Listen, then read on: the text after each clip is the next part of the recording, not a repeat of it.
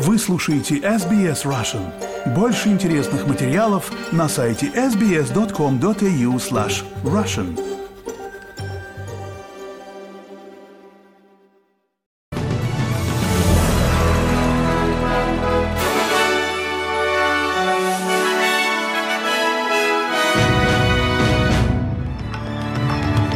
Добрый день, вы слушаете новости СБС. У микрофона Ирина Бурмистрова. Сегодня среда, 17 января и коротко о главном в этом выпуске.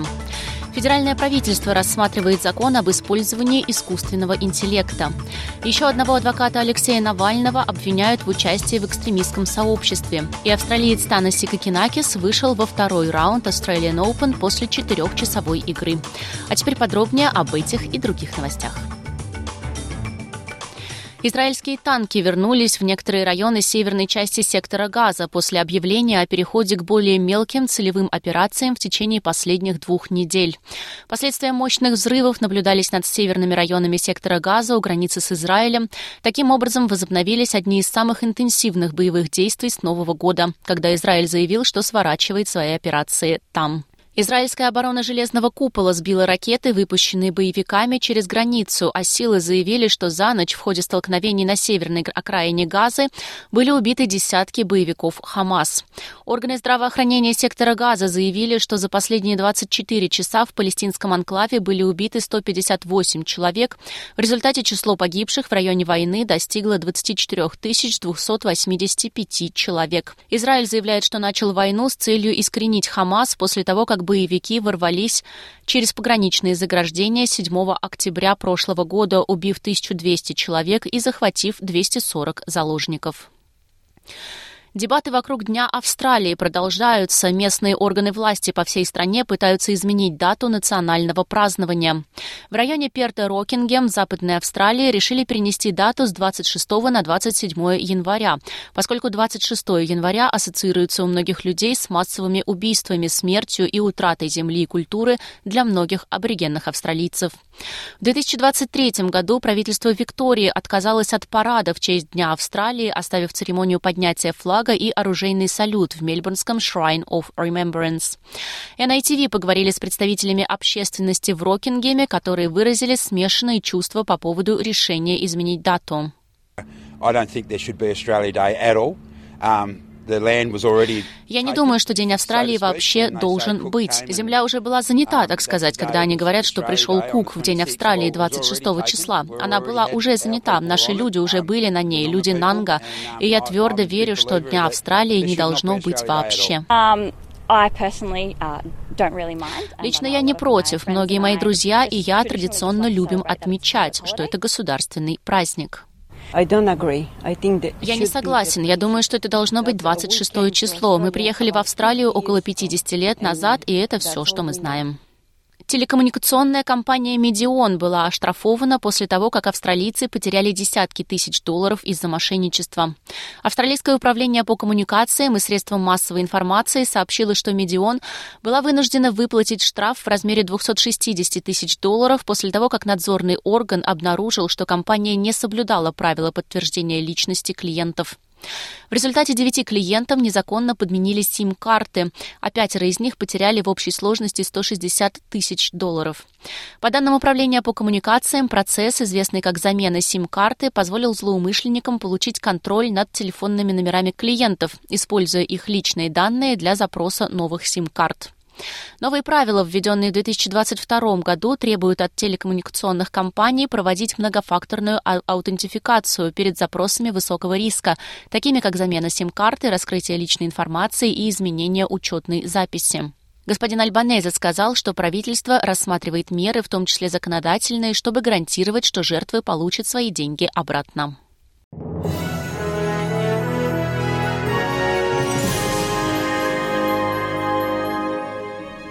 Вы слушаете новости СБС. Премьер-министр Энтони Альбаниза сообщил, что готов предоставить Австралийской комиссии по конкуренции и защите прав потребителей больше полномочий для проведения расследования в отношении супермаркетов. Бывший председатель комиссии профессор Алан Фелс сообщил Девятому каналу, что комиссия рассматривает вопрос о том, применяется ли магазинами практика повышения цен на 10% на один день, чтобы затем объявить о 10% снижении цен, что незаконно в соответствии с законодательством о конкуренции и расценивается как введение в заблуждение. Он говорит, что премьер-министр также просит комиссию расследовать завышение цен, чего они не могут сделать без запроса со стороны правительства. Однако, по словам профессора Фелса, расследование не имеет особых полномочий для обеспечения чего-либо, кроме просвещения общественности и оказывания давления на супермаркеты. Завышение цен довольно сложно доказать, и даже если они завышены, нет фактической власти, которую можно было бы применить. Все, что может сделать Австралийская комиссия по конкуренции и защите прав потребителей, это расследовать, разоблачать и стыдить за слишком высокие прибыли, если они имеют место быть со стороны розничных продавцов или поставщиков в цепочке. Вакцина для борьбы с высокоинфекционным респираторным заболеванием впервые одобрена к использованию в Австралии. Управление терапевтических товаров одобрило вакцину против респираторно-синцитиального вируса для австралийцев в возрасте 60 лет и старше. Этот вирус обычно ассоциируется с маленькими детьми, но в прошлом году более чем у 25 тысяч австралийцев старшего возраста было диагностировано это высокоинфекционное заболевание. Респираторно-синцитиальный вирус очень заразен и часто вызывает заболевания легкой и средней средней тяжести у молодых людей с такими симптомами, как насморк, боль в горле, кашель, жар и боли. 8 января TGA официально одобрила RNXVI в качестве первой вакцины против вируса в Австралии, заявив, что более подробная информация о поставках и стоимости будет предоставлена в свое время. Федеральное правительство рассматривает законы, касающиеся использования искусственного интеллекта, чтобы обеспечить более надежную защиту по мере быстрого развития технологий. Положения об использовании искусственного интеллекта могут ввести обязательные стандарты его использования в отраслях с высоким уровнем риска. Среди рассматриваемых мер стандарты использования искусственного интеллекта в таких отраслях, как критически важная инфраструктура, водоснабжение и электричество, а также здравоохранение и правоохранительная деятельность.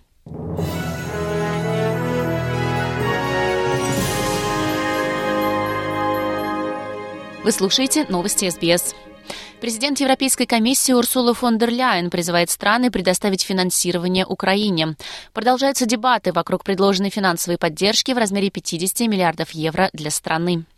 Госпожа фон дер Ляйен заявила в кулуарах Всемирного экономического форума, что это очень важно, чтобы блок из 27 членов единогласно одобрил обсуждаемую финансовую помощь.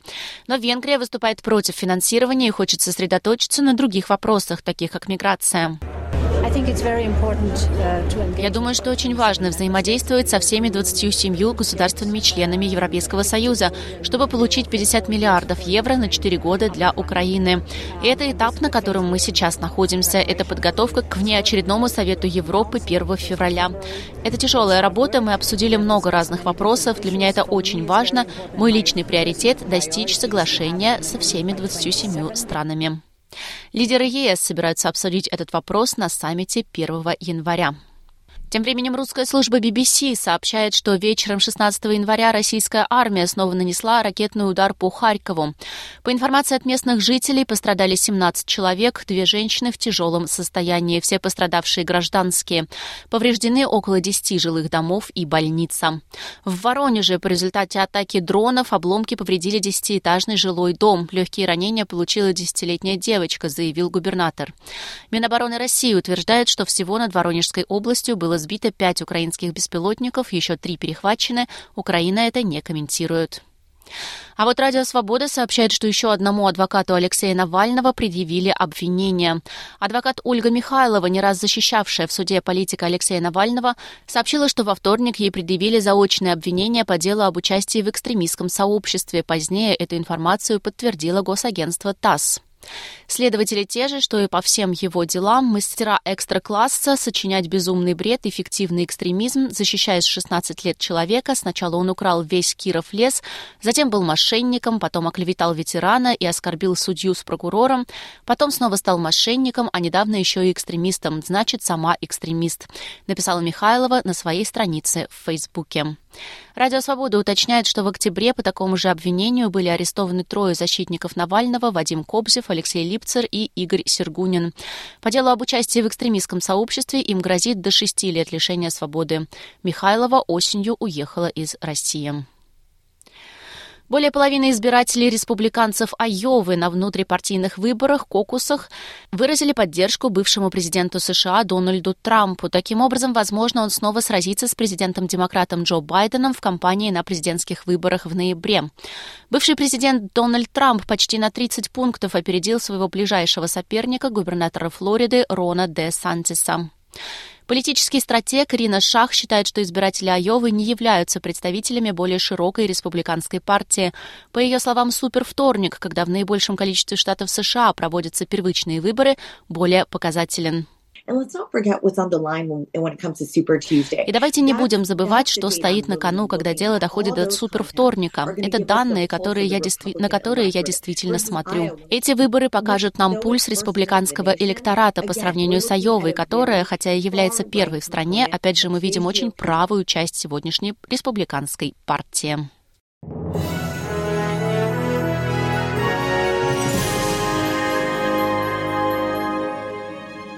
Вы слушаете новости СБС и к новостям спорта. Австралиец Танаси Кокинакис вышел во второй раунд теннисного турнира Australian Open после очередного напряженного пятисетового матча, который длился более четырех часов.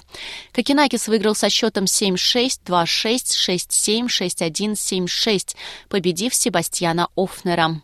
Это не первый пятисетовый марафон Кокинакиса. Ранее он провел матч с Энди Мюрреем, который длился 5 часов 45 минут и завершился после 4 утра. Но но в этот раз Кокинакис ушел с победой.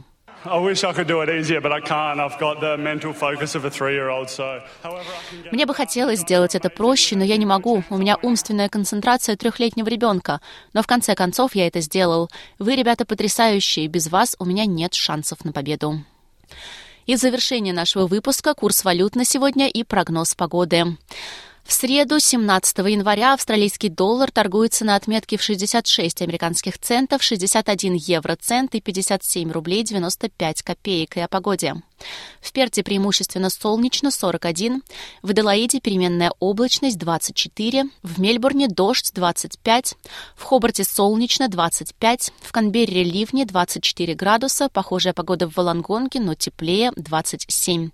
В Сиднее возможны ливни 29 градусов, в Ньюкасле тоже ливни 31, такая же погода в Брисбене плюс 30, в Кернсе ливни 32 и в Дарвине дождь, шторм и возможны сильные ливни 30 31 градус. Это были все главные новости СБС к этому часу.